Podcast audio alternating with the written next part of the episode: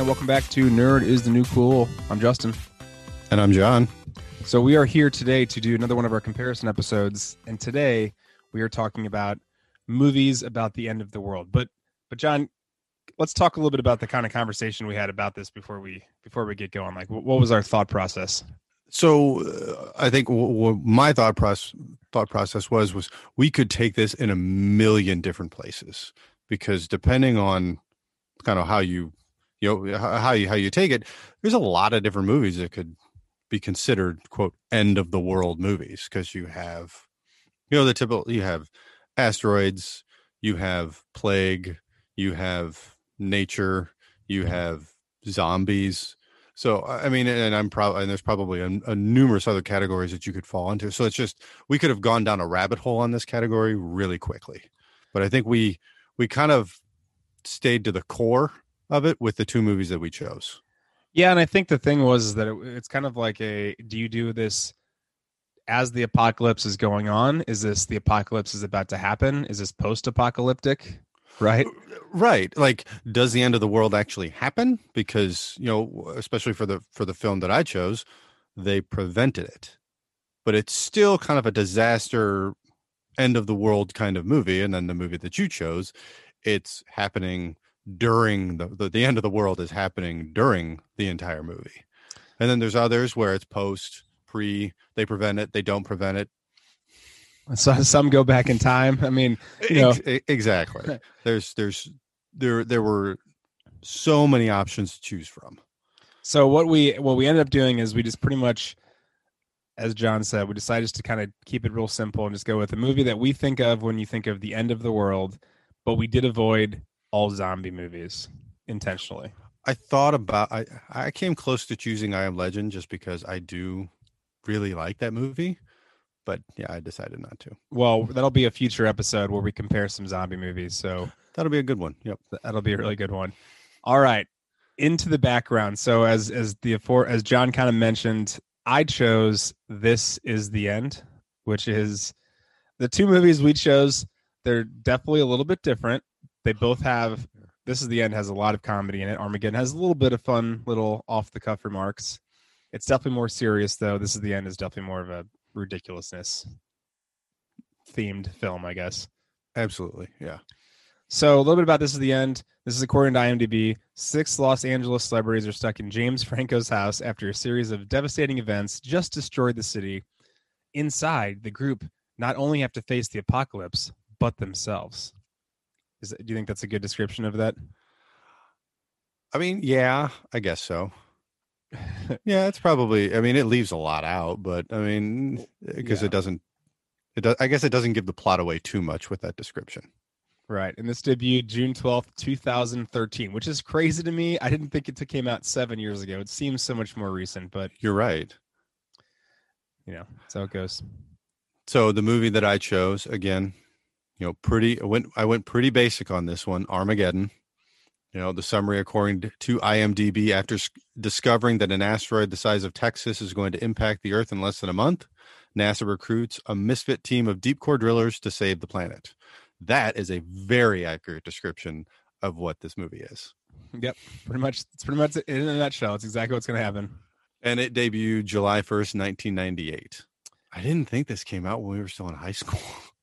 yeah, the only reason why I know that it did is it came out the same time frame, like within six months of Deep, Deep Impact, and I remember seeing that in the theaters in high school fun story. I Deep Impact was on TV last night and I watched it. Did you? How does how does it hold up? It's uh, Armageddon's better. Oh yeah, right. It always was, but that had Morgan Freeman in it. That has a young Elijah Wood. It does have a young Elijah Wood. Morgan Freeman in it was great. Yeah, uh, he was he was great. Elijah Wood was well. I mean, Elijah Wood was Elijah Wood. Um, mm-hmm. Who else was in? Téa Leoni's in that mm. um, a few other people.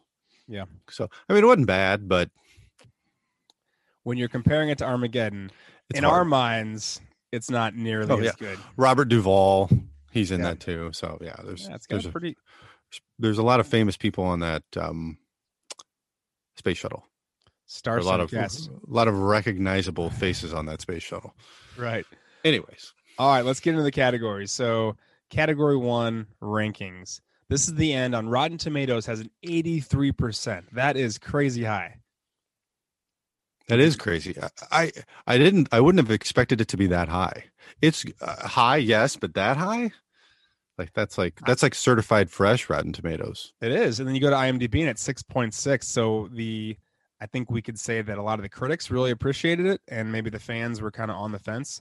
But you know what? Honestly, a lot of these numbers are probably driven down low, especially a movie like that because of like uh, it was foul language and I didn't know that before I started watching this movie and uh, Seth Rogen, I mean just Look who's in it. Of course, it's going to be stupid, foul language. Stupid adults who like watch these films because of with their kids. previ- with their kids, and now they're upset about it. And oh, oh, or because this has a lot of uh religious undertones, right? I mean, it's about the rapture.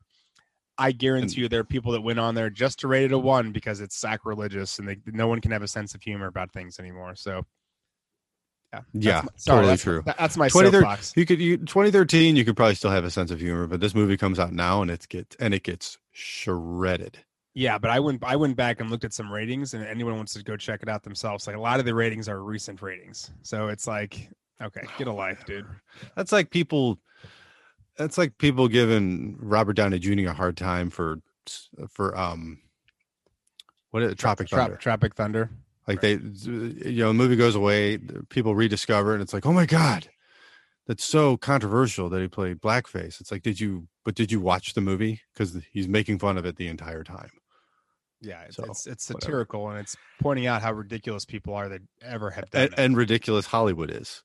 and how ridiculous Hollywood is for him having embraced that for so many years until recently, where all of a sudden it's like, oh, that is a bad thing. You're right. Like, no, duh. Of course, it's a terrible thing, and that's what they're mocking the entire time. I don't know. It- we So- could we could have an have an entire episode on that. So right. Armageddon, Rotten Tomatoes, thirty eight percent. I'm not. I'm not shocked by this because when you ta- when you listen to like super pretentious movie critics, they just rail this movie like Oh, it's predictable. It's like you know what's going to happen, but for me, like eh, my my main category is did it entertain me? Yes, then it's then that's all that matters. This Like, movie is, is it- is, is this going to win any awards? It actually did get nominated for four Academy Awards for well for song and for like effects. Yeah.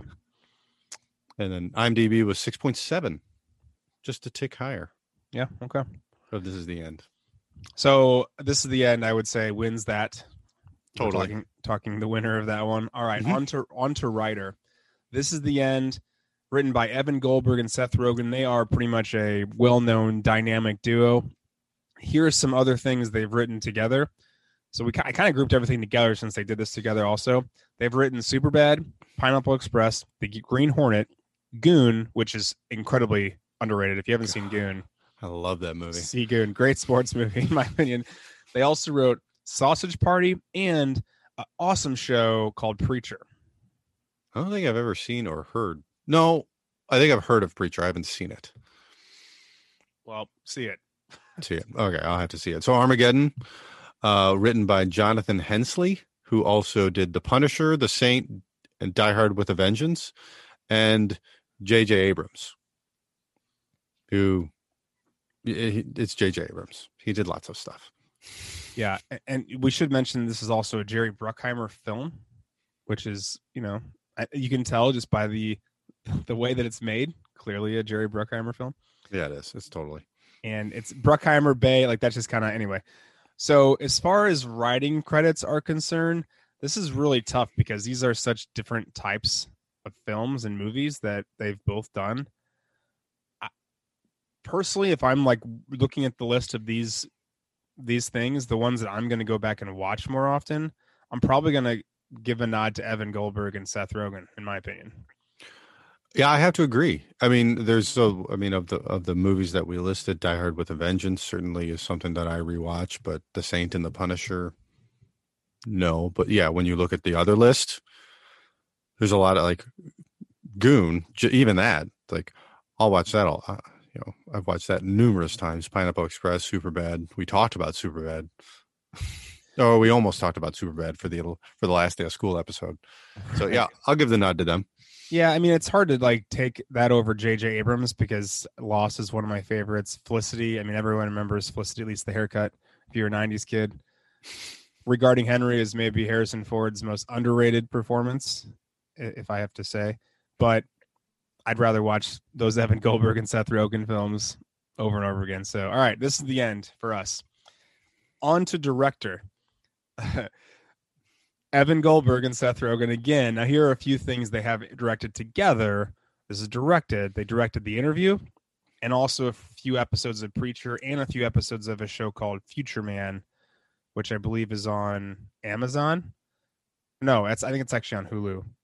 That's mm another one that is a pretty underrated TV show. I've seen some previews of it and watched an episode. It's really great. And Armageddon, Michael Bay.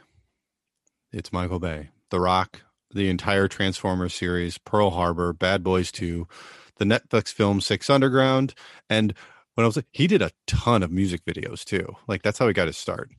I was was listening to another episode, another podcast about him recently, and basically he came out with saying like, essentially he was ready if Armageddon didn't do well to just go back to making music videos.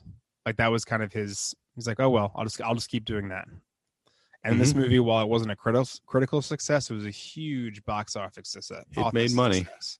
Yeah, it made, a lot, of, money. So, who are you going with director here? I got to give the nod to Michael Bay. Just, I mean, he it's it's cookie cutter. Like all those movies are. I won't say they're the same movies, but they. It's all action. There's no drama in there at all, but they're all wildly successful. I I couldn't agree he's, with you more. He's, he's sticking to the formula and it's working. I mean, I mean, listen, all those other Michael Bay movies that are that are listed on there, I, I okay, not all of them. I really like any Bad Boys, even the most recent one. It's very entertaining. Mm-hmm. The Rock is freaking amazing. Rock is awesome. The original Transformers, the first couple were I thought were really great, especially the first one. It got a little off the rails there. Uh, the only one on there that I wouldn't like endorse would be Pearl Harbor. But yeah, I don't yeah. see that one again.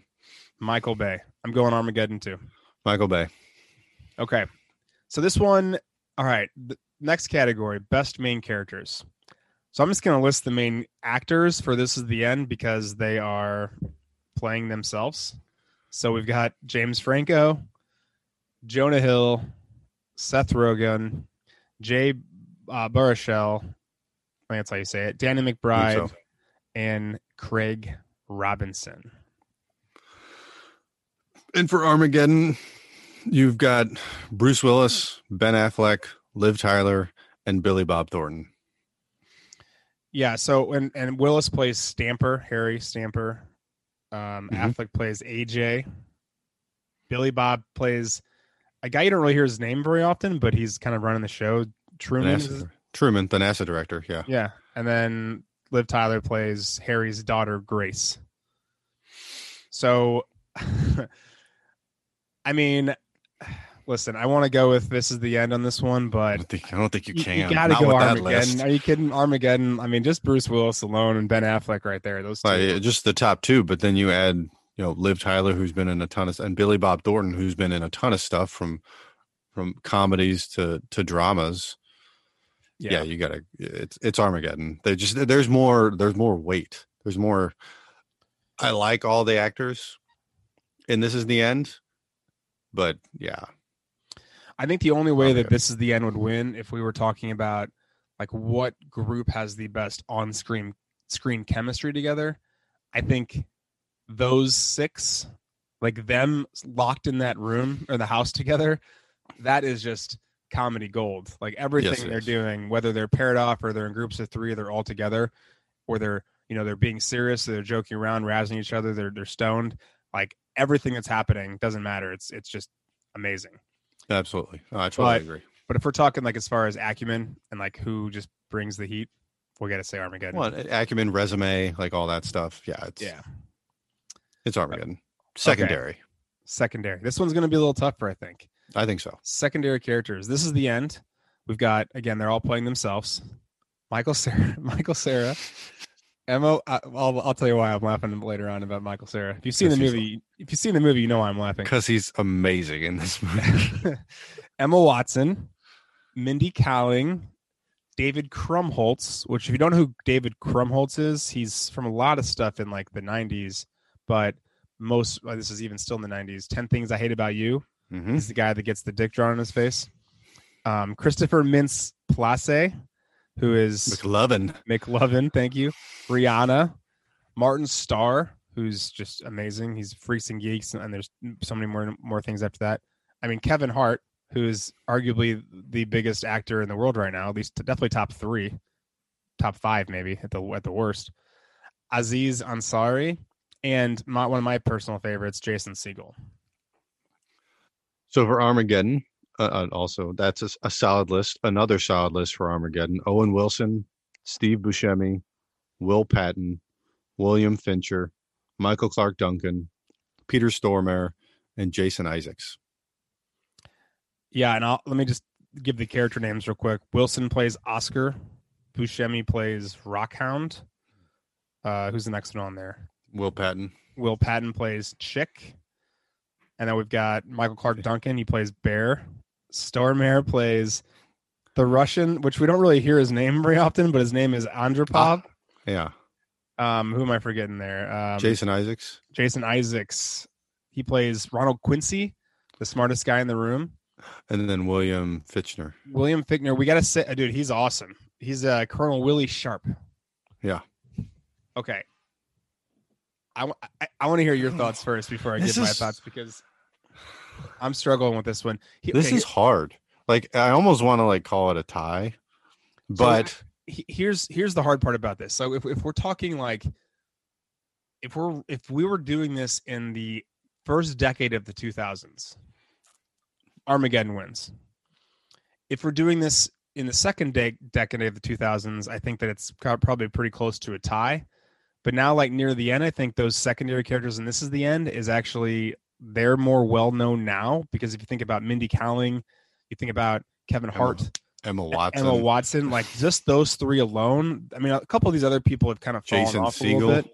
Yeah, like the stuff they're doing, Rihanna. I mean, the stuff they're doing now in the last, let's say, five years is is the other the people at Armageddon are like not even really around anymore. Some of them are just kind of bit parts in television shows, sort of like secondary. except for except for Buscemi because he's just in everything. well, he well that he's he's he never he doesn't age, so um he's looked the same age since 1994, basically.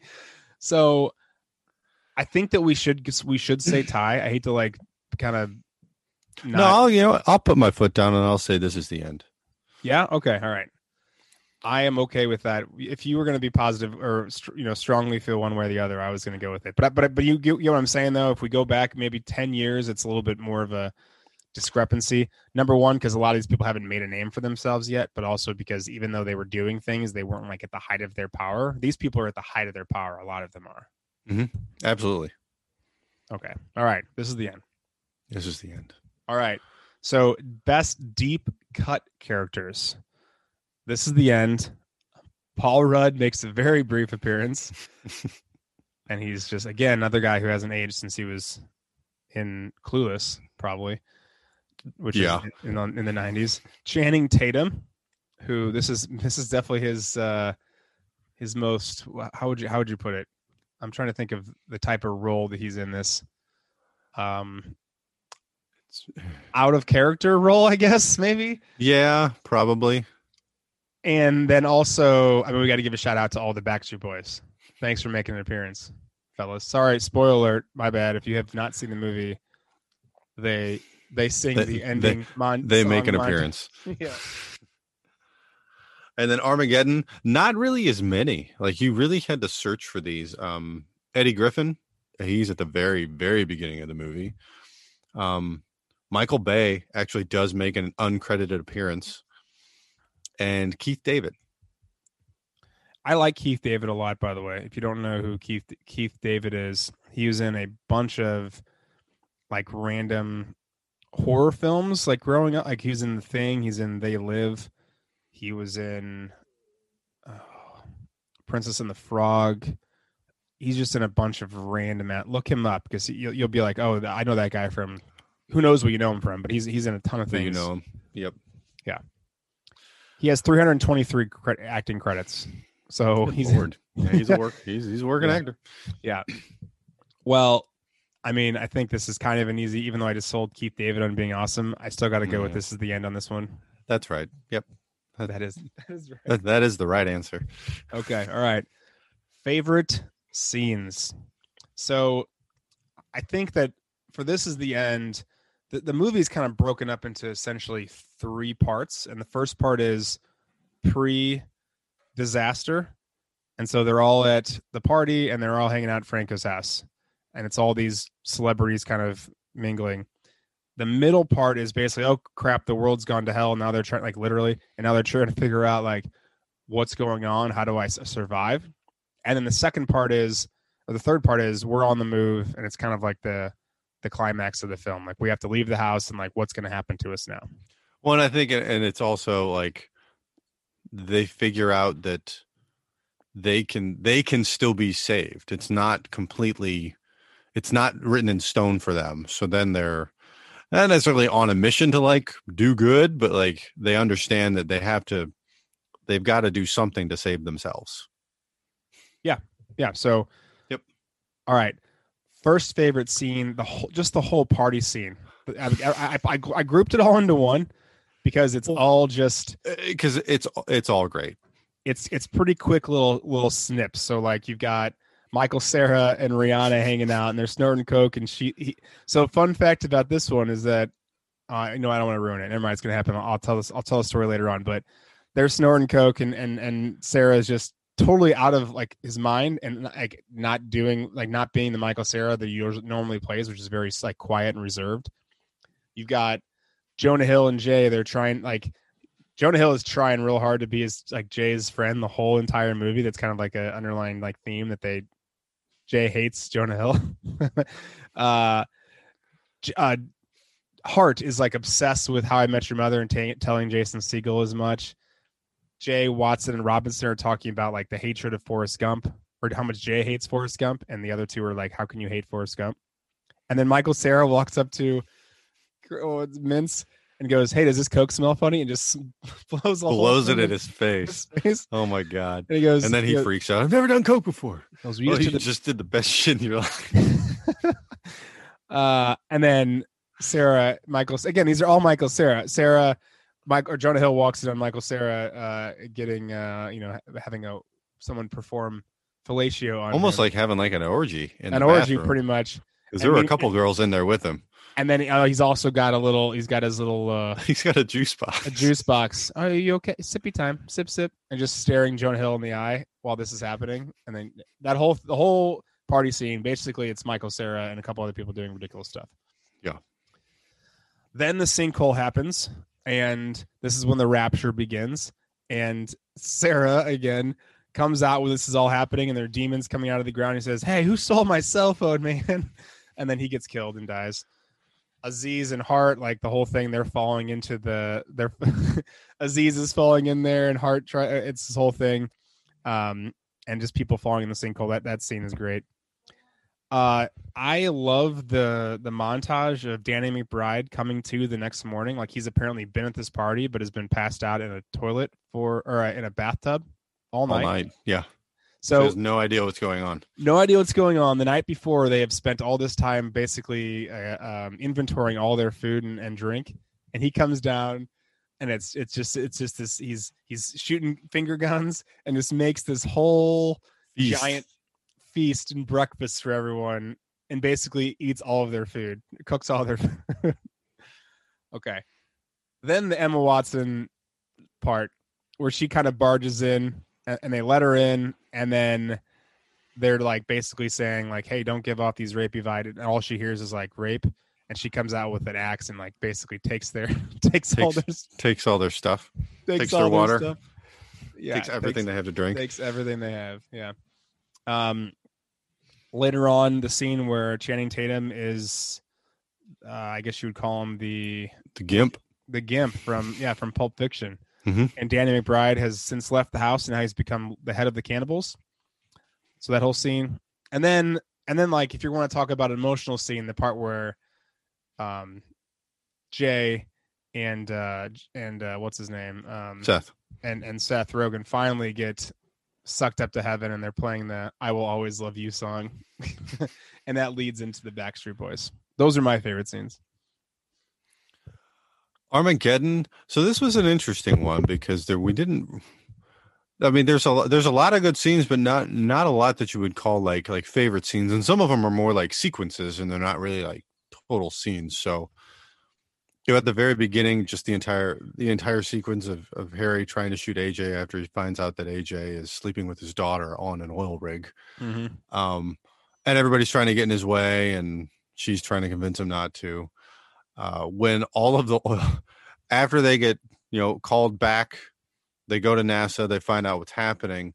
They're all being examined and test tested, so they're having colonoscopies, they're having mental screenings, they're having physical screenings, they're having blood tests, and just and obviously all these guys are a mess and they're not going to pass anything but just the entire sequence is just funny because there's some serious parts and then there's some really funny parts to like with with different characters doing different things and it's just it's a very entertaining one Yeah. when when they find out hey are we gonna have we gonna get hazard pay for this the the list of demands that they come up with and you know harry talks to truman and like whoever the general the, the colonel or the general is and like just lists off their list of demands and we'll go into that a little bit more detail later too I think that's Keith David. I think he's sitting there listening to that. oh it listening is keith david that's right um ketabin uh the the refueling so then also you know after they get training when they all go on leave and they go to the strip club and they end up you know rockhound takes out the takes out the sizable loan with a lot of points on it. They go to the strip club. They all get arrested and that's just a funny sequence again.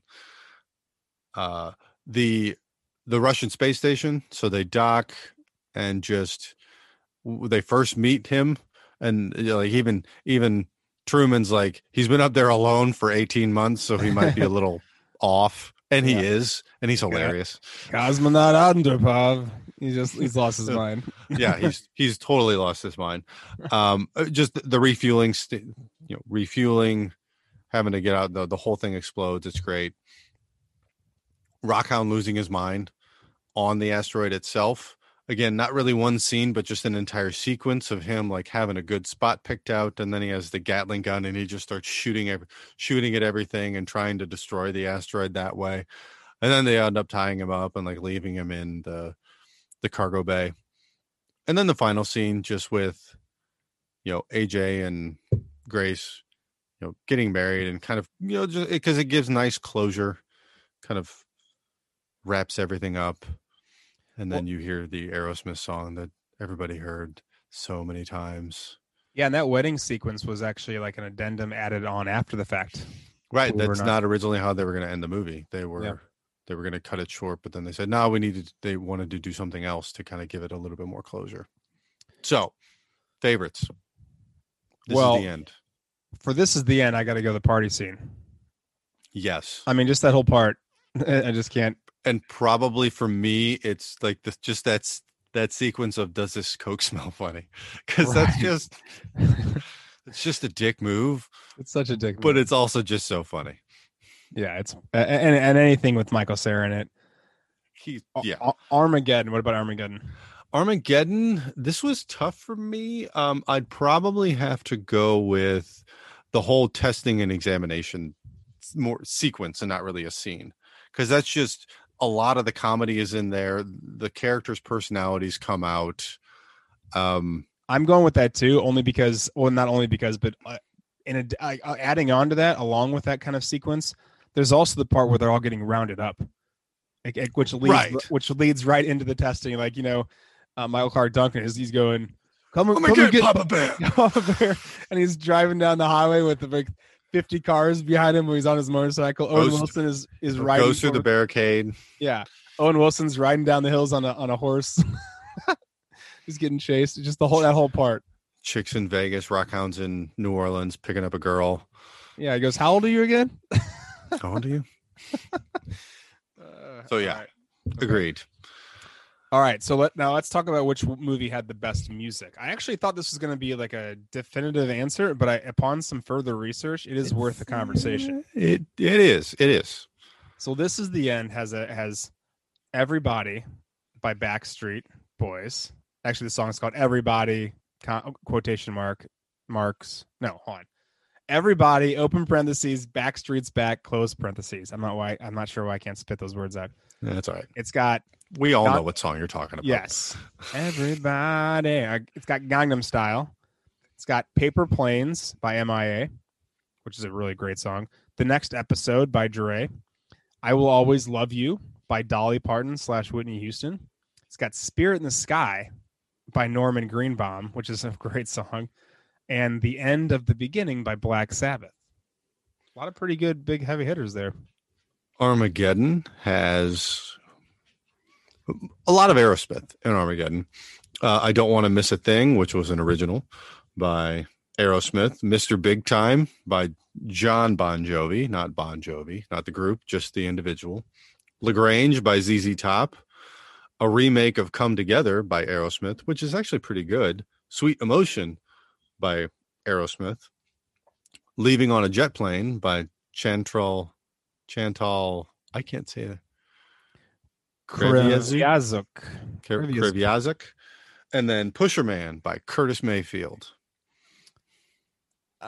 I was, you know, I was gonna say Armageddon before I even started doing any research on this. I'm like, well, that that don't want to miss a thing is like a Oscar nominated winning Song. song. right?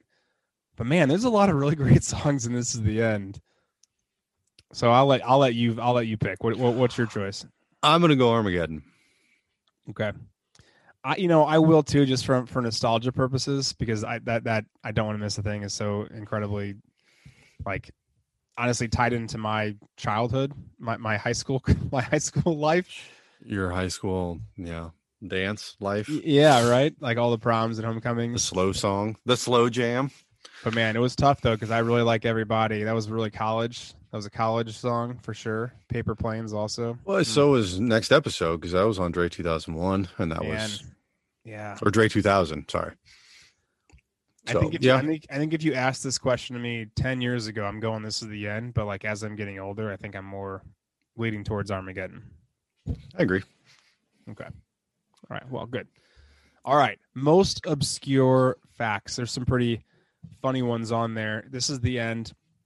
So first of all, and this if the reason I think I love this movie and a lot of movies like this by these these certain actors and actresses is that a lot of it is ad libbed and a lot of it is kind of pushing the boundaries, which is kind of what Evan Goldberg and Seth Rogen essentially do. I mean, if you if you look at the interview, that's pretty much their job was to just piss off North Korea. Well, and even when Superbad came out, like Right. it was, it wasn't like anything you'd ever seen. Like they were, they were pushing the boundaries with that movie. so director Evan Goldberg actually created a game for himself while they were filming, and the goal was to get as many cast members as possible to say, "No, I can't do that," or just get him to refuse to do something. And according to Goldberg, the only people he was not able to break were James Franco and Seth Rogen. So they they would do they did everything that he told them to do. That's awesome. Not surprising.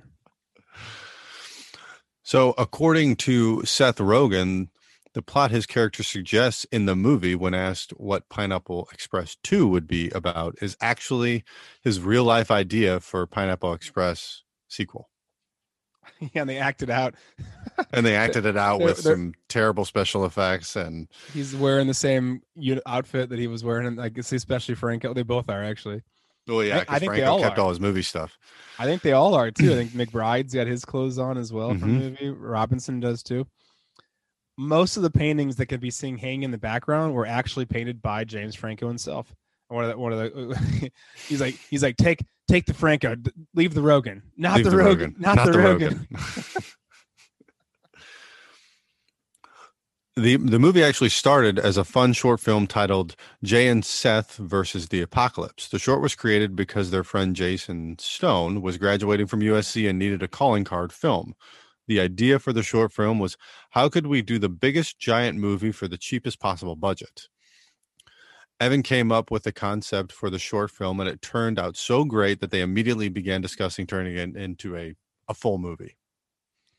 and it actually took the movie took six years to make happen because a lot of the actors' schedules need to line up for it to be a reality. I mean, there's a lot of people in that film, so it makes sense. It would take a while to get everyone in it. That does uh, even, especially even that like the that main group, like they're so busy doing other things. It was probably hard to just wrangle those guys, let alone everybody else that's in it. Yeah. Um, Emma Watson's role was originally scripted for Mila Kunis, which uh, probably was. I think she would have been. She would have done a good job too, especially knowing like what Emma Watson's like, what her character did. I think Mila Kunis would have been good at that too. Yeah, I think I think she would have done, done, done a fine job. The only thing difference is I think Mila Kunis seems a little more. She would have been. It would have been less funny. Not that it wouldn't have been funny. It would have been less funny when she goes crazy and starts swinging the axe at, at the guys and basically is like, "I'm going to beat you up or kill you," because she just seems tougher. It was a little bit more out of character for Emma Watson to do that. Not to say Definitely. that she isn't like that in real life, but that's when you're Hermione Granger. It's you know Right, definitely. according to Seth Rogen, 50% of the movie was ad lib, but Evan Goldberg actually says it was close to 85%. So that's a lot. That's a lot of ad libbing. Originally, Seth Rogen and Evan Goldberg asked Sony for 40 to 45 million dollar budget, but Sony was nervous about the plot of the movie and refused. Rogen and Goldberg then asked Sony what amount they would be comfortable giving while still letting Rogen and Goldberg maintain the creative control, and Sony said 32 million dollars, and they took it. Yeah, and the main cast actually took significant pay cuts in order to help Rogen and Goldberg essentially budget for the movie.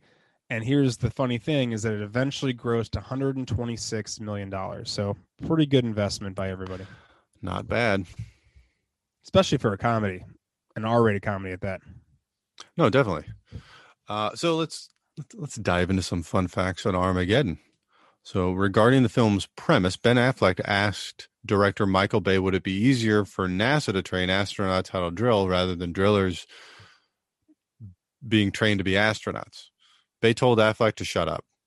Besides, the reasoning behind sending drillers rather than train astronauts is explained in the movie, Yeah. All right. We'll, we'll, and it we'll- is, and we and we will we'll discuss that later too. Let's, let's get on that later. That's interesting. Michael Bay had the actors write their list of demands on the papers from which Bruce Willis read. So basically, like when that scene happened, it was not necessarily scripted out, and so the reactions from people while while Bruce Willis is reading that is pretty genuine. I wonder if he genuinely couldn't read Michael Clarke Duncan's handwriting. He said when it said white horse, it's like, what is he? What white horse? I hope I hope that's what happened. I That'd hope that's freaking true. We'll have to figure that out. Um, speaking of Bruce Willis, he, he was he said that he did not care for Michael Bay's directing style and refused to work with him again. Yeah, I think Bruce Willis has had that with a couple other other directors. And when you're Um, Bruce Willis, you can you can do that, especially at that point in his career, and even now. Yeah, I mean you're Bruce Willis. Michael Clarke Duncan actually improvised the line we said earlier, "Come and get Papa Bear," and it became one of the actors' nicknames. It's very fitting nickname if you if you think about it. Michael Bay thinks Armageddon is his worst film. I will apologize for Armageddon. He said, quote, I will apologize for Armageddon because we had to do the whole movie in 16 weeks, which is ridiculous. You think about the size of that movie in 16 weeks. He hmm. told the Miami Herald in 2013. It was a massive undertaking the, that was not fair to the movie. I would redo the entire third act if I could.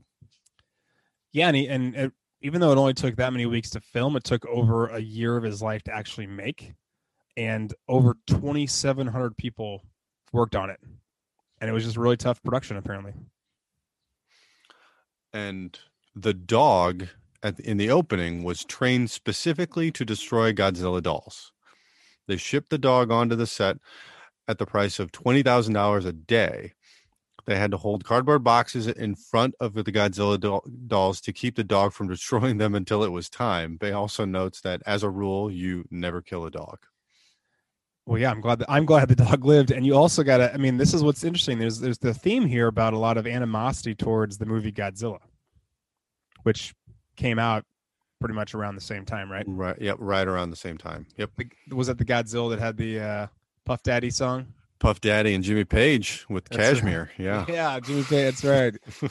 I just remember the music video. It was it was all is all like blacks and blues and grays, and it's in the rain, and he and yeah, Page is is playing in the in that building as it's like being destroyed around. Anyway, it was very, I think, supposed to be a very visually appealing and and dramatic music video. May, maybe Michael Bay was resentful because he wanted to do that music video.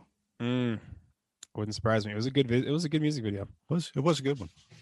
So Ben Affleck's teeth were replaced in Armageddon, or while Armageddon was was filmed. Bay noticed early in production that Affleck's Affleck's, and again, we this we think this is true. We did some research online, but it, it may not be true. But according to the internets, he actually had Affleck noticed that, or Bay noticed that Affleck had some baby teeth, and basically Bruckheimer had previously re- replaced the teeth of a very famous star in a plane movie. And so Affleck actually spent eight hours a day in a dentist chair for a week to get the teeth you, teeth you see in the film now.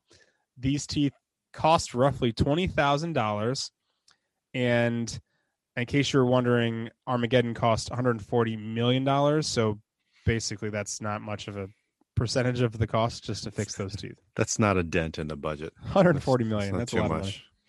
Yeah. Uh, the armadillo vehicle in the film was built specifically for Armageddon. NASA doesn't really have anything like it. It cost a million dollars, and according to Bay, it never broke down. Evidently, they never took it past three thousand miles without getting in the oil changed. Pro That's tip. good- Yeah, it's a good it's a good investment, I guess. According to Bruckheimer, Armageddon has roughly 250 effect shots. Before that, the most producer that it ever oversaw, or the, the the film that had the most other effect shots was 80 by Crimson Tide, or in the movie Crimson Tide. Mhm. I butchered that Eh, one. That's okay. The production on Armageddon shot over a million feet of Kodak film. As Bay notes, when you shoot over a million feet of Kodak film, the film company sends you a gift basket with six bottles of Korbel champagne. And he doesn't really understand why six bottles, or he never understood why he got six bottles of champagne. I mean, that's the least Kodak can do. Yeah, when you're buying that much film from him, a million feet of film. Uh, the scene where Willis is saying goodbye to Liv Tyler was actually shot on the first day of shooting, and he was using pictures of his daughters to deliver the performance. It's very, very smart. And we talked about this a little bit earlier. Armageddon was originally going to end on the tarmac, but Bay and Affleck agreed that they needed to show his character and Liv Tyler getting married.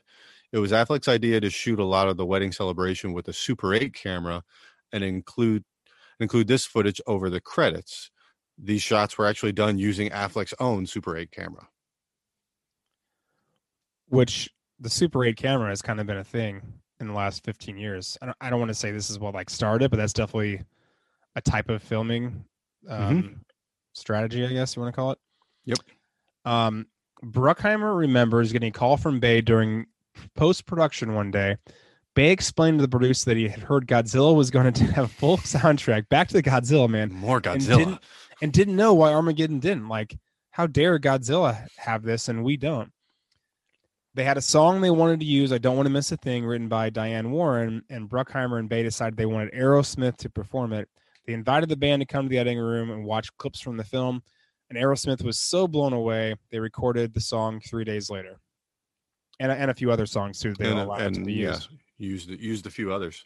Uh, by the time of its release, this was the Walt Disney Company's highest grossing live action film without adjustment for inflation, and that was the gross nearly five hundred and fifty four million dollars worldwide. Yeah, so while That's it wasn't successful movie. while it wasn't critically accepted or acclaimed, man, it made a lot of money at the box office. That's a crap ton of money. All right, favorite quotes. So, This is tough. Does this Coke smell funny? I mean, yeah, we are. That's that's definitely one of the favorite ones. This is the end. So, Hermione just stole all of our shit. uh, Jonah Hill. Jonah a, Hill is so pretentious in this movie. It's so Dear great. God, it's me, Jonah Hill from Moneyball. uh, who says this, McBride? Goes, James McBride Franco didn't suck any dick last night. Now I know y'all are tripping. uh, this is one I say a lot. Fucker's got to go. He's got to go. Gots to go. I say that often. after Jonah Hill has a visit from the uh, a, a, a demon, the devil, something. Yeah. He's he's doing his video recording the next day. Says something um not that chill happened last night. Uh, this is also something I say often to my wife. Normally, uh, it's too late, Seth. I've already walked away too much. This is this is when McBride is being asked to leave the house, and afterwards, like, no, come back, and he's and that's when he says it's too late. I've already I've already walked away too much. Uh, again, Jonah Hill. A uh, huge earthquake happens. Who do you rescue first? Ask a- actors. They'll rescue Clooney, Sandra Bullock, me. If there's room, you guys can come. uh, and then again, McBride, you don't have enough bullets, bitch. I I mean, I, I like the "Gots to Go" or, or, the Coke or the Coke one. Is this how does this? The, I mean, probably of this one, and and it's and I hadn't seen this movie in years when I rewatched it, so I, I remember like I knew that it was ridiculous, but I forgot a lot of the lines that actually happened and how ridiculous Michael Cera was in general when I rewatched this earlier this week. Um, the the James Franco line James Franco didn't suck any dick last night. Now I know y'all are tripping. That was just yeah. Like the whole back and forth, but then it ended with that was just it was great. Yeah. I also say sippy time, sip sip a lot. and I don't know I, I don't know why. Just whenever I'm drinking like you know a, a juice box or something like that, a, a, smoothie, I'll go sippy time, sip sip. Sippy time. Sippy, sippy sip. You want a sip? All right. All right. Armageddon's All right. got some pretty good ones too. Armageddon does have some pretty good ones. Um, so just the request scene uh, when there were 56 tickets in seven states, bringing back eight track tapes. We talked about it, staying in the White Horse for the summer. Yeah. You guys wouldn't be able to tell us who killed Kennedy, would you? No. And they don't want to ever pay taxes again. Ever. Which I think is a reasonable request. I think if they if you're being asked to save the world, I think that's the least, you know, that, that's at least that's the least they can do is just make sure you never have to pay taxes again. Yeah. Um, and some of these we won't go into too much detail, but it's more of um, just the quote like when Willie Sharp requests to shake Miss Stamper's hand after they after they after they touch down. Uh, this one, which is just brilliant, after the the guy discovers it, and he says the guy names her gets to gets to the guy who finds her gets to name her, right? He's like, Well, I want to name her after my wife. I want to name her Dottie after my wife. She's a vicious, life sucking bitch from which there is no escape. yeah. Such, uh, well, that's that's that's sweet. Um, mm-hmm. The uh, the the scene where what's the what's his name again? The the the character's Oscar, name. Oscar Isaacs. Oscar Isaacs, he's talking about the chief medical advisor or the chief science advisor for the president went to MIT. He got a C minus in astrophysics. And yeah, you probably don't want to listen to that guy. All right. Hey, what was his name? Ronald Ronald Quincy. Ronald Quincy. Ronald Quincy. And then just the Russian. A bunch of cowboys. I like I like that one. More uh and there's there's a few of these from Rockhound actually. So a busted ship and I'm strapped in here. I had a great spot picked out out there. um, yeah, just and, and that's kind of you know when he's slowly starting to lose his mind and getting what they call space dementia. Another one from Rockhound. Do you want to compare brain pans? I won the Westinghouse Prize when I was 12. Big deal. Publisher's 19. So what? I got a double doctorate from MIT at 22, chemistry and geology. I taught at Princeton for two and a half years. Why do I do this? Because the money's good, the scenery changes, and they let me use explosives. Just a great. I think I think it just demonstrates that he's just a total loose cannon. He's brilliant, but he's also a complete nut job. And he'll do whatever he wants to. And then this one where it's just it really, really, it's it's it's the end of it, but it's okay. So scariest environment imaginable. All right, thanks. That's all you got to say. Scariest environment imaginable. That's that's another line that I, I don't even know how it comes up in organically in conversation, but that's that's one that's my favorite quote of all these. Just to put it out there. Yeah, and then more of this is almost like Rockhound being Rockhound of, you know, we're sitting on four million pounds of fuel, one nuclear weapon, and a thing that has two hundred seventy thousand moving parts that was built by the lowest bidder. Makes you feel good, doesn't it? it's a commentary on government contracting. Favorite. I, I got it with naming the name of the asteroid. It's just a Yeah. it's short, it's sweet. I do like the one that we just talked about as far as like the lowest bidder, just because it's it's it's it, it holds true and it's very true, but just she's a vicious life sucking sucking bitch from which there is no escape. It's probably my favorite line. Scariest environment imaginable. That's all you got to say. Scariest environment imaginable. Scene stealer. The answer is clear, but I'm going to go ahead and give at least a couple different nominees. This is the end. Danny McBride. He is very charismatic and a likable asshole throughout the entire movie. Mhm. The Backstreet Boys. I mean, they're all decked out in white and and they and, and blue. I think looking looking looking real sharp. But it's I mean, it's got to go to Michael Cera. It's Michael Cera. Yeah. It's Michael He's- Cera. Right. He's great. He's great. He's not in it for very long, but when he is, it's it's gold. Yeah. Uh, Armageddon, not too many. Um, really, when you think about this movie, it's Steve Buscemi, just because of again who his character is. Like he's he's brilliant and he's kind of a dick, and Peter Stormare, the Russian cosmonaut. So I'm going Peter Stormare. I am too. All right. I think I, I I like Steve Buscemi, but like I think Stormare is more of a scene. He's in less scenes, but in all of them, like even though he's not maybe not saying anything or has a few lines, it's all about him. well, yeah. I mean, when he's with Affleck, like he is, he's in control of those scenes over Affleck, Totally. which is hard to do. Well, maybe not as hard to do back in the late '90s, but definitely a difficult thing to do regardless. And He was ascending at this time. Totally. Yeah. He was on the he was on the way up. all right, so a little bit of impact slash nostalgia for this is the end. I mean, I, I personally just love that they are essentially mocking celebrities, but also mocking themselves. And I honestly, I think that even being religious, like I think religions should be able to be mocked, and I think that if religious people can't take it, then they don't understand uh, sarcasm or comedy. Or I mean, and I think that's they they took that on. It's a risky thing to do to kind of. I don't even know if they're making fun of the the rapture, but they're definitely looking at it from a different perspective that isn't like all about the Bible. And I I, I think the way they did it was very clever, and I think it works, and I enjoy that kind of stuff. Yeah, and and I agree. Like especially what you were just talking about with the rapture is like they're not. This, I wouldn't even say they're making fun of the rapture. They're making fun of actors because you guys aren't. We're not getting saved because we're not. You know, they weren't genuinely good people until the very end. But anybody that was good, you know, they got saved. And if you're not, tough shit. It, it is it is funny that that none of the celebrities have any clue what is going on. It takes them comically long to figure out that this is the rapture. like, Oh yeah, because they were in the they were in the convenience store and people were getting sucked up by blue light. Blue light. but, but and then they, don't go back to the party. It's like, well, nobody here got sucked up by blue light. Well, but they don't even know what it takes them a long time to even like know what to be educated on what the rapture is. They don't Like, even know.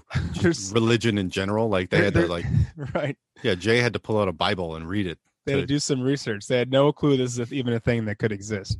I'm surprised that he had a Bible in his house. To be honest with you, It was probably decorative.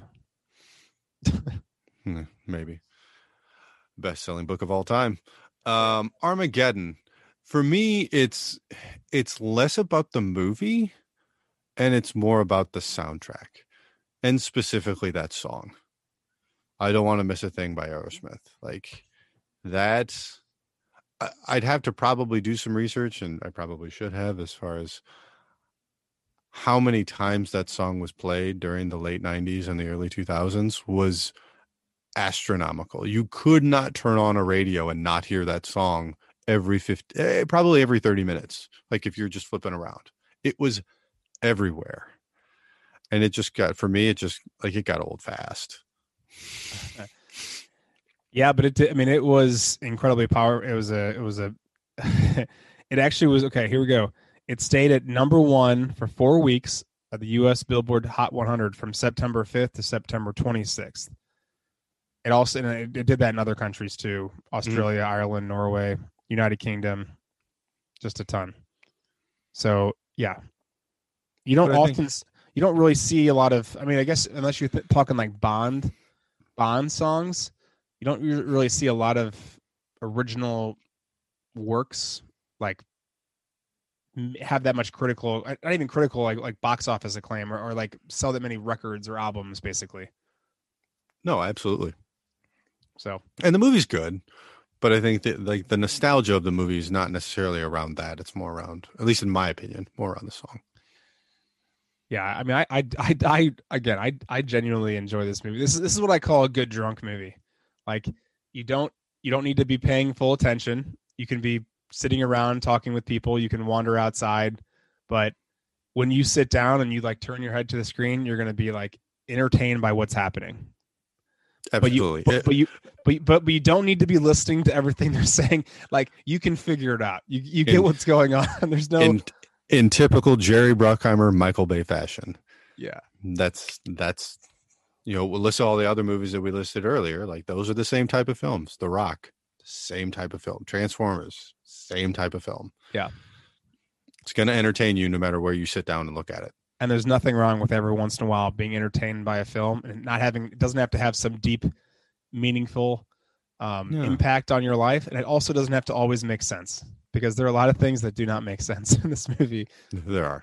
and that's what i like about it lessons learned i mean for this is the end it's basically just don't be a shitty person i mean i think that's pretty clear Yeah. Right. And Armageddon, it's you know, watch out for giant asteroids. and there will always be a, a team of astronauts and drillers that can that will save the world Yeah. We're always looking up, but as Truman said, it's a big ass sky. So they may, uh, we'll see. They can't Alright. see everything. So I had some questions about this is the end. I know you got some questions about Armageddon. So let's just some thoughts I was having. Yeah, kind of questions, comments. Yeah. Yeah. So this so at the beginning of the movie, there's this whole like back and forth between Seth and Jay, and they're just talking about ridiculousness. Kind of like this is and this these were new age fads as far as what to eat, like Mhm. gluten intolerance. Like, is that is that a thing? Is that a real thing still? Is that a thing? I think people- I think so because I think I want to say Pascal might have one, but like yeah, I mean, there's people that have gluten intolerance. It might not be like it's just it, it's the same thing as like a lactose intolerant. Like that just you know some people it just doesn't sit well with them. I think gluten's the same the same way, but it just recently got discovered. Wh- What what movie is that from? Where he's like, everything's gluten. That's gluten. This is gluten. This has gluten. Oh god, what the hell is that? I can't remember. Are you supposed to shit six times a day, as uh, Seth or Jay mentions? I don't I don't know. I'm not well, I'm no doctor, but I don't that's a lot. That seems a I- lot. I, Seems feel a like lot. that's a lot. I feel like if you're doing that six times a day, something might be wrong. or you're gonna like injure yourself. I mean, Blow, blow, blow out your O ring, drop a lung. I tell you what, if yeah, if you if you're doing that, you better get a, a bidet. I mean, I'm just Yeah. saying. Totally.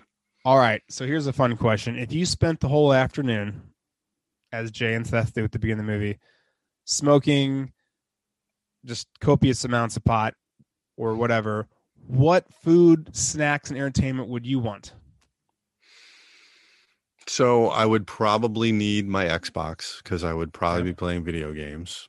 Well, okay, so like, let's be specific. So what? What? So I'm, I- I'm I'm playing I'm playing Zelda. That's what I'm playing. I have no idea what I'm playing. It's probably, I mean, it's probably a combination of a few things. So it's probably some sports games, but then yeah, probably some RPGs. so Like if, if you're with me, whether it's you if know you're with- an Assassin's Creed or Okay. it's The Witcher or whatever, like it'll it'll be something like that because a, a kind of a game that you can kind of get lost in. if you and I are together, we're playing a Zelda game that you can help me. We can we can play together as we've done many times before. Uh, we have done that many many times in the past. Teamwork. I'll play. You tell me what to do, and then when it gets to a part that I can't beat, you can beat it. Somehow I somehow I beat it on the first try, and then we continue. Teamwork. Food, snacks. I need some ice cream. I would like some like mint chocolate ice cream. I'm I'm wanting some gummy bears or gummy worms. Probably gummy worms actually. With that, And then stuffed crust pizza. All right. So there's there's give me a my- big, like one of those huge things of cheese balls. There you go. Oh, No, actually, oh, and I was thinking about this. I was actually thinking about this question. That or one of those giant bags of popcorn that you get can get from Dierbergs. yeah. Give me one of those. The ones that are like you sit on the ground, like the like the bottom of the bag's on the ground and the top while you're in a recliner It's- is all the way up to like your knees. Give me one of those. Yep. Yeah. Is there anyone at that party that like should have been raptured in the movie? I feel like there were some characters I'm surprised weren't raptured. Like I, I, I wrote down Paul Rudd, Emma Watson, and Jason Segel. And I agree with that list. Yeah. You know, again, we don't know their personal lives, but yeah, with what we know of them, it seems like they probably would have been saved, but I Yeah. guess not. Um, so I was kind of confused about the the the possession part with Jonah Hill. Like that, the previous night is when the devil or a demon, you know, rapes him. Uh, how come it takes until the next day for him to be possessed? Seems like a like a delayed reaction. Yeah, that's a good point. Because I mean, yeah, I agree. It did start with the whole, you know, rape the night before, but it was kind of a slow onset possession. It wasn't. It wasn't right away. Don't know. Okay, I, I, I, there's no answer. This is this is an unanswerable question. All right, if you let's list, let's each list like three celebrities that, from what you know of them, they should be raptured, and maybe three who probably shouldn't be.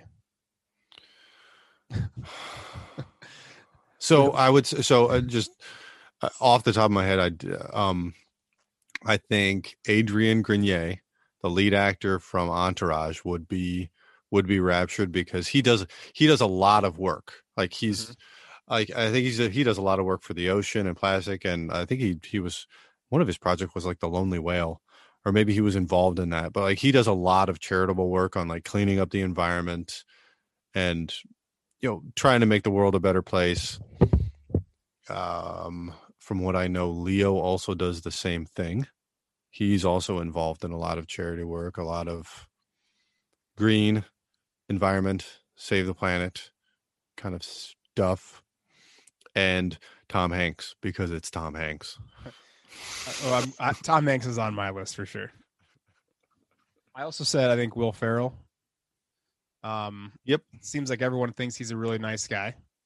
Mhm. well, you know what? That's, actually, I've heard kind of different reports on this. I've heard a lot of celebrities say like Will Ferrell is great. I've also heard a lot of like common common folk like us, regular people, say he's not the nicest. But also, you know, celebrities are constantly getting bombarded, so you can't judge the way they react every once in a while at the And yeah, paparazzi to fans. and c- celebrities are people too and they have bad days just like you and i do and if you catch someone on a bad day then sorry tough shit Yeah. So you really you really thought this through as far as like who gives back to charities. I was just thinking like who seems like a pretty cool. So I was gonna Well, say mean, I would think that like what because uh, I think the idea of the rapture is not only like what you are, but it's who you are, but it's what you do. It was even even them. It's like they were trying to like compliment each other in the car, and it's like, no, guys, that's not to do it. Like it's we can't just say nice things about each other and all of a sudden get saved. We have to do something nice. So it's trying to think of people that were you know trying to do good. So I was I'm sure there's way more. I was gonna throw also on that list Emma Stone and Ryan Gosling. They just seem like good people. So I like Emma Stone. I do too. As far as who shouldn't be raptured, I really only wrote down one name, and I, I'm trying to think of some other one. I just wrote down Tom Cruise. I mean, I, I I'm, not, I don't- I'm sure he's a nice guy, but uh, I don't think. I don't- well, I, I mean, I don't actually know that. I, I would say that Mel Gibson. if we're okay, if yeah, I was gonna say if we're basic. I mean, I think this is a lot of it's going towards maybe Scientology a little bit, or some some some crazy religious antics they've had. So if we're talking that, we've got definitely got Tom Cruise, definitely got Mel Gibson, and we definitely got um, John Travolta. Oh So, yeah. They've done some wacky wacky things. They've things. done some wacky stuff, and I'm, I'm sure like we didn't do any research on this stuff, so we probably could have come up with a lot more. Yeah, yeah. Very little research done. In fact, I just did research in the last 60 seconds. So, what character actor would you want to hang out with the most from this movie? Seth Rogen. Okay. Uh I think that's a great answer. I actually was gonna I actually gonna say Danny McBride. Uh, and also not, a not- good answer. and, and and not like the extreme version of Danny McBride where he becomes a cannibal. Uh, I just think he has a lot of really good points throughout throughout this movie, and he calls people out on their bullshit because they're they're kind of like being a little bit holier than thou. I think he'd also be fun just to be at a restaurant with and just to see what he says to people because he's ridiculous. All right, last question, kind of a personal question. Who would be your end of the world crew and why?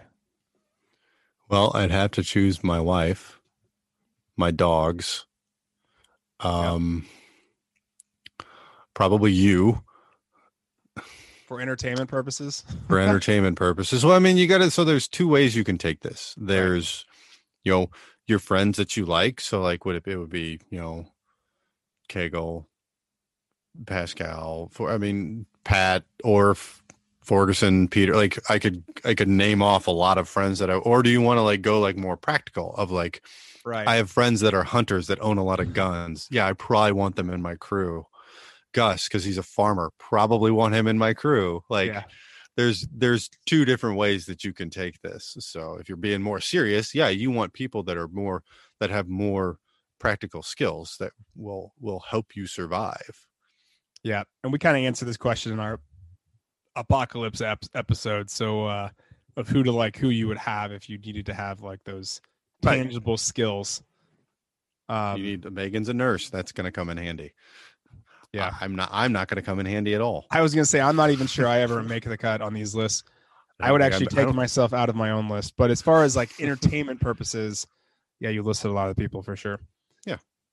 All right, what'd you think about Armageddon? So Armageddon, uh, you know, obvious question. uh, W- for the people that survived and came back, did they get everything that they asked for?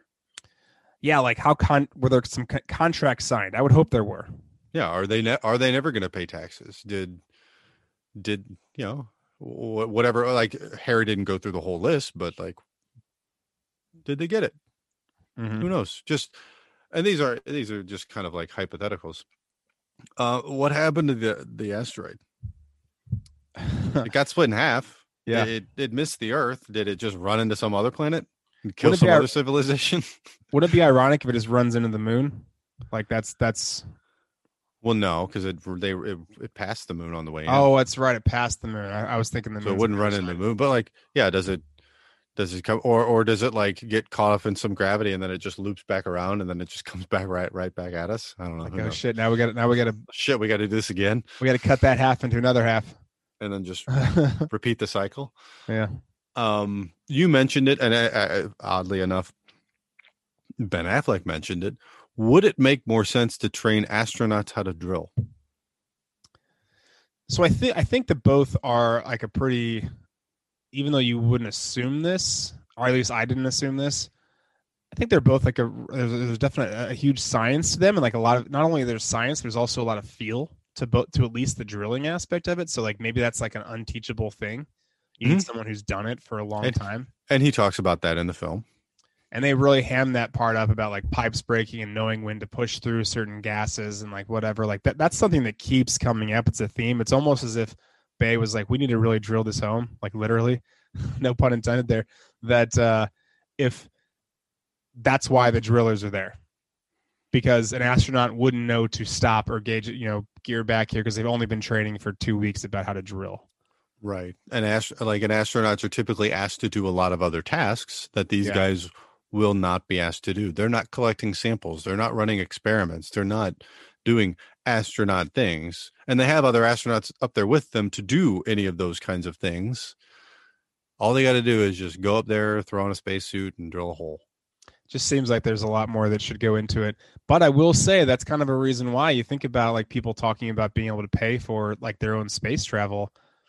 And, and I don't know if they have to go through. They don't have to go through anywhere near what the astronauts are going through themselves because they're the ones piloting everything and they're the ones making sure everything's safe. And Exactly. you, and you're just along for the ride, kind of. I mean, you got to make sure your body can handle like the the pressure for the most Take the part. physical, which mm, some of those guys failed anyways, but whatever. Yeah. right. Yeah. That's the biggest issue right there is that they can't pass these physical tests, That is the big that is the bigger issue. which is good. Yeah. The the technology in the movie is interesting too, where they had a live video chat between Harry and Grace while Harry's on the asteroid, spinning on three axes like they talk about, and she's in Houston in the late nineties. I mean, I have a hard time zooming with people who live in like Ballwin sometimes. Like If if your internet's slightly if your internet's slightly patchy, and they're freaking in Houston and on an asteroid head towards Earth, that's some pretty that's a pretty great Wi-Fi. That is some. I mean, again, it's the government, so they probably got access to Sure. way better stuff than we do, but still a question. Was there a worldwide holiday established in honor of Harry because he literally saved the world? So it wouldn't be a U.S. Yeah. it would- a worldwide holiday, Harry Stamper Day. There has to be. There has to be. If there I- wasn't, it's a shame. I fully support that there. Um, did did Rockhound pay the loan shark back? And did he marry that model and have kids with her like he said he did? Or he said, "Oh, I want to ma- I want to have babies." No and no. so it's one of those- one of- I think I would think no, but on both counts, he did not do either of them. He's still on the run.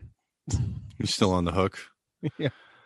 And then just kind of poking holes in in movie magic when they were explaining the X-71s, which were the two space shuttles that went up, they used the phrase impenetrable skin.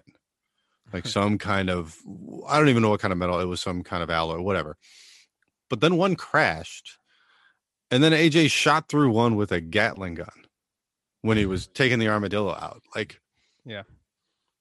that, that seems more like aluminum than some kind of impenetrable titanium tungsten diamond alloy Yeah, I don't think that's the the definition of impenetrable. That's that's kind of an oxymoron there.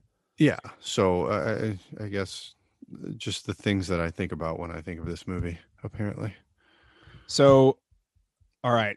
So if you're looking at this, of, so all right. So let's first of all let's talk about the categories. As far as like the winner of the categories, this is the end wins. It's wins four to three, and and I think it, race it's a close race. It, it edges it out in rankings. It, it definitely wins in like secondary categories, deep cut categories, writers. And Armageddon brings it home with main characters, director, and actors. So I think with the categories, we could say, yeah, it barely wins us the end. But as far as overall is concerned, I, I think Armageddon is like the long term winner. i think so too again these are two polar opposite movies. Like when you're talking about end of the world these are the two ends of the spectrum that you could go with. And because armageddon's a little bit more serious yeah it's got some comedy in there because it needs it. Whereas this is the end is just completely ridiculous from start to finish. Right. um so but yeah i agree. It's it's armageddon. Well, I mean, and, th- and this is the end is only seven years old, and I don't think a lot of people. I think people know it, but I don't think it's necessarily a movie that's like, oh, that's one I need to watch, or when it, it's not a movie that's necessarily in syndication. Not even I'm not even sure syndication really is a thing anymore, but I guess it kind of is for people who still have cable. residuals yeah But Armageddon is definitely one that like, it's over 20 years old, and people know about Armageddon. Know about Armageddon, and it's and it's on all the time whether it's on on all the time. it- whether it's on like one of the premium channels, which it has been, or if it's on like TBS or TNT or what, it's on all the time, Yeah. and still on all the time. Right. I didn't have to rewatch it for this episode because I had just recently seen it again. I me too. I saw it a couple weeks ago. That's pretty ridiculous, but that's a thing. All right, that's it. So let's talk about omissions. Yeah, we some definitely films.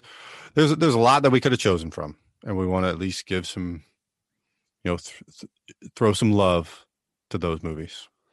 yeah. So we, a couple seeking a friend for the end of the world is a movie that came out in 2012 with Steve Carell and Keira Knightley. Melancholia came out in 2011 with Kirsten Dunst. That's like basically like the end of the world's happening like during her wedding. It's the whole thing.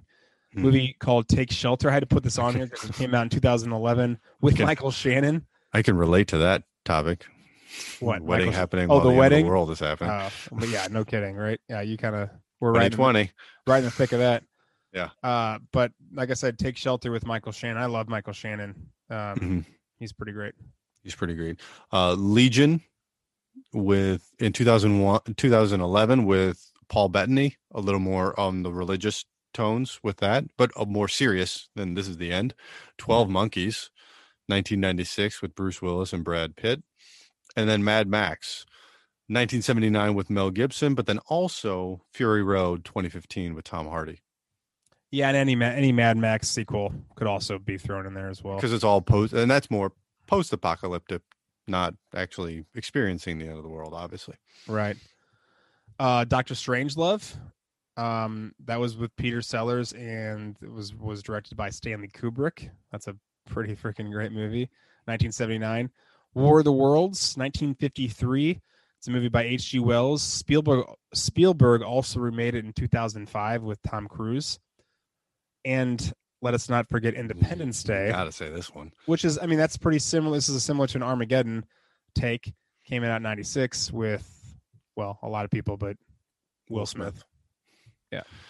Um, a very underrated movie if you haven't seen it, Snowpiercer, in 2014 with Chris Evans. They did make a they made a TV show out of this. I have not seen the TV show, but I, I remember stumbling upon this on Netflix years ago and watching it, and it was just it's a very interesting film and it's- a cool concept. Well, yeah, isn't it the one with the with the train The train, that that every every car is like different classes? hmm and Chris Evans is at the back. Yeah. he's the lowest class, and he leads a revolt to Yeah. get to the front of the train. Mm-hmm. and it's Snowpiercer because the, the whole world is like in like a an ice age, basically. Right. As a result of something I can't remember. I haven't seen the movie in a long time. The Book of Eli with Denzel in 2010, also great movie. Post apocalyptic. Can, can I say real quick? It's fun. Looking through all these lists, and everyone I've got a last name. We've got last names, except for Denzel. Denzel got his first name. We don't have to. We don't have to say Denzel Washington. Everyone knows. who You Denzel- can't really say Washington. Everyone could have know- been but everyone knows a lot who- of Washingtons. Everyone knows who Denzel is, though. Everybody knows who Denzel is. And then actually a movie that I just watched last night because it was on TV, Deep Impact, 1998. Again, these two movies came out at the exact same time because I guess there was an asteroid kick in Hollywood. And that one, of course, lots of people, Morgan Freeman. Yep. A couple zombie ones i am legend in 2007 with will smith and as we mentioned earlier world war z in 2013 with brad pitt we know we left a lot off there are tons more that could be included uh, definitely drop us an email message whatever let us know so we can uh, give them an honorable shout out Thank yous. So Who do you want to thank? now we are done we're officially Now done. we really are done. So I want to thank um, St. Louis Bread Co. I'm not calling it Panera Bread on on purpose for uh, having an amazing chive and onion cream cheese and a really great, a really great green.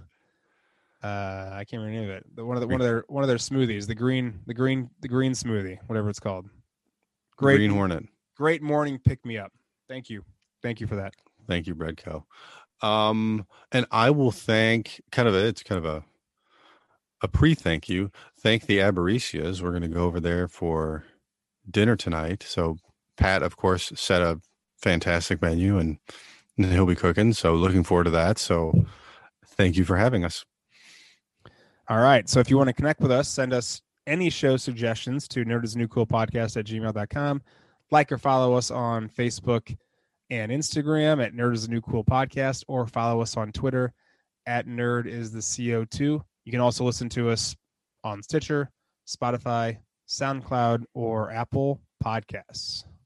Next episode, next comparison episode. We, we've got some nerd bites going, but the next comparison episode, Mel Brooks.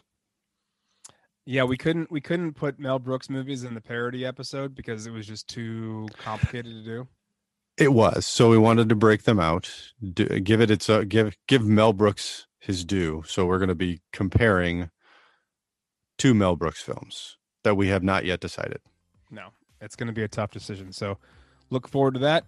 Until then, we will see you all next time. Thanks everybody. Bye bye.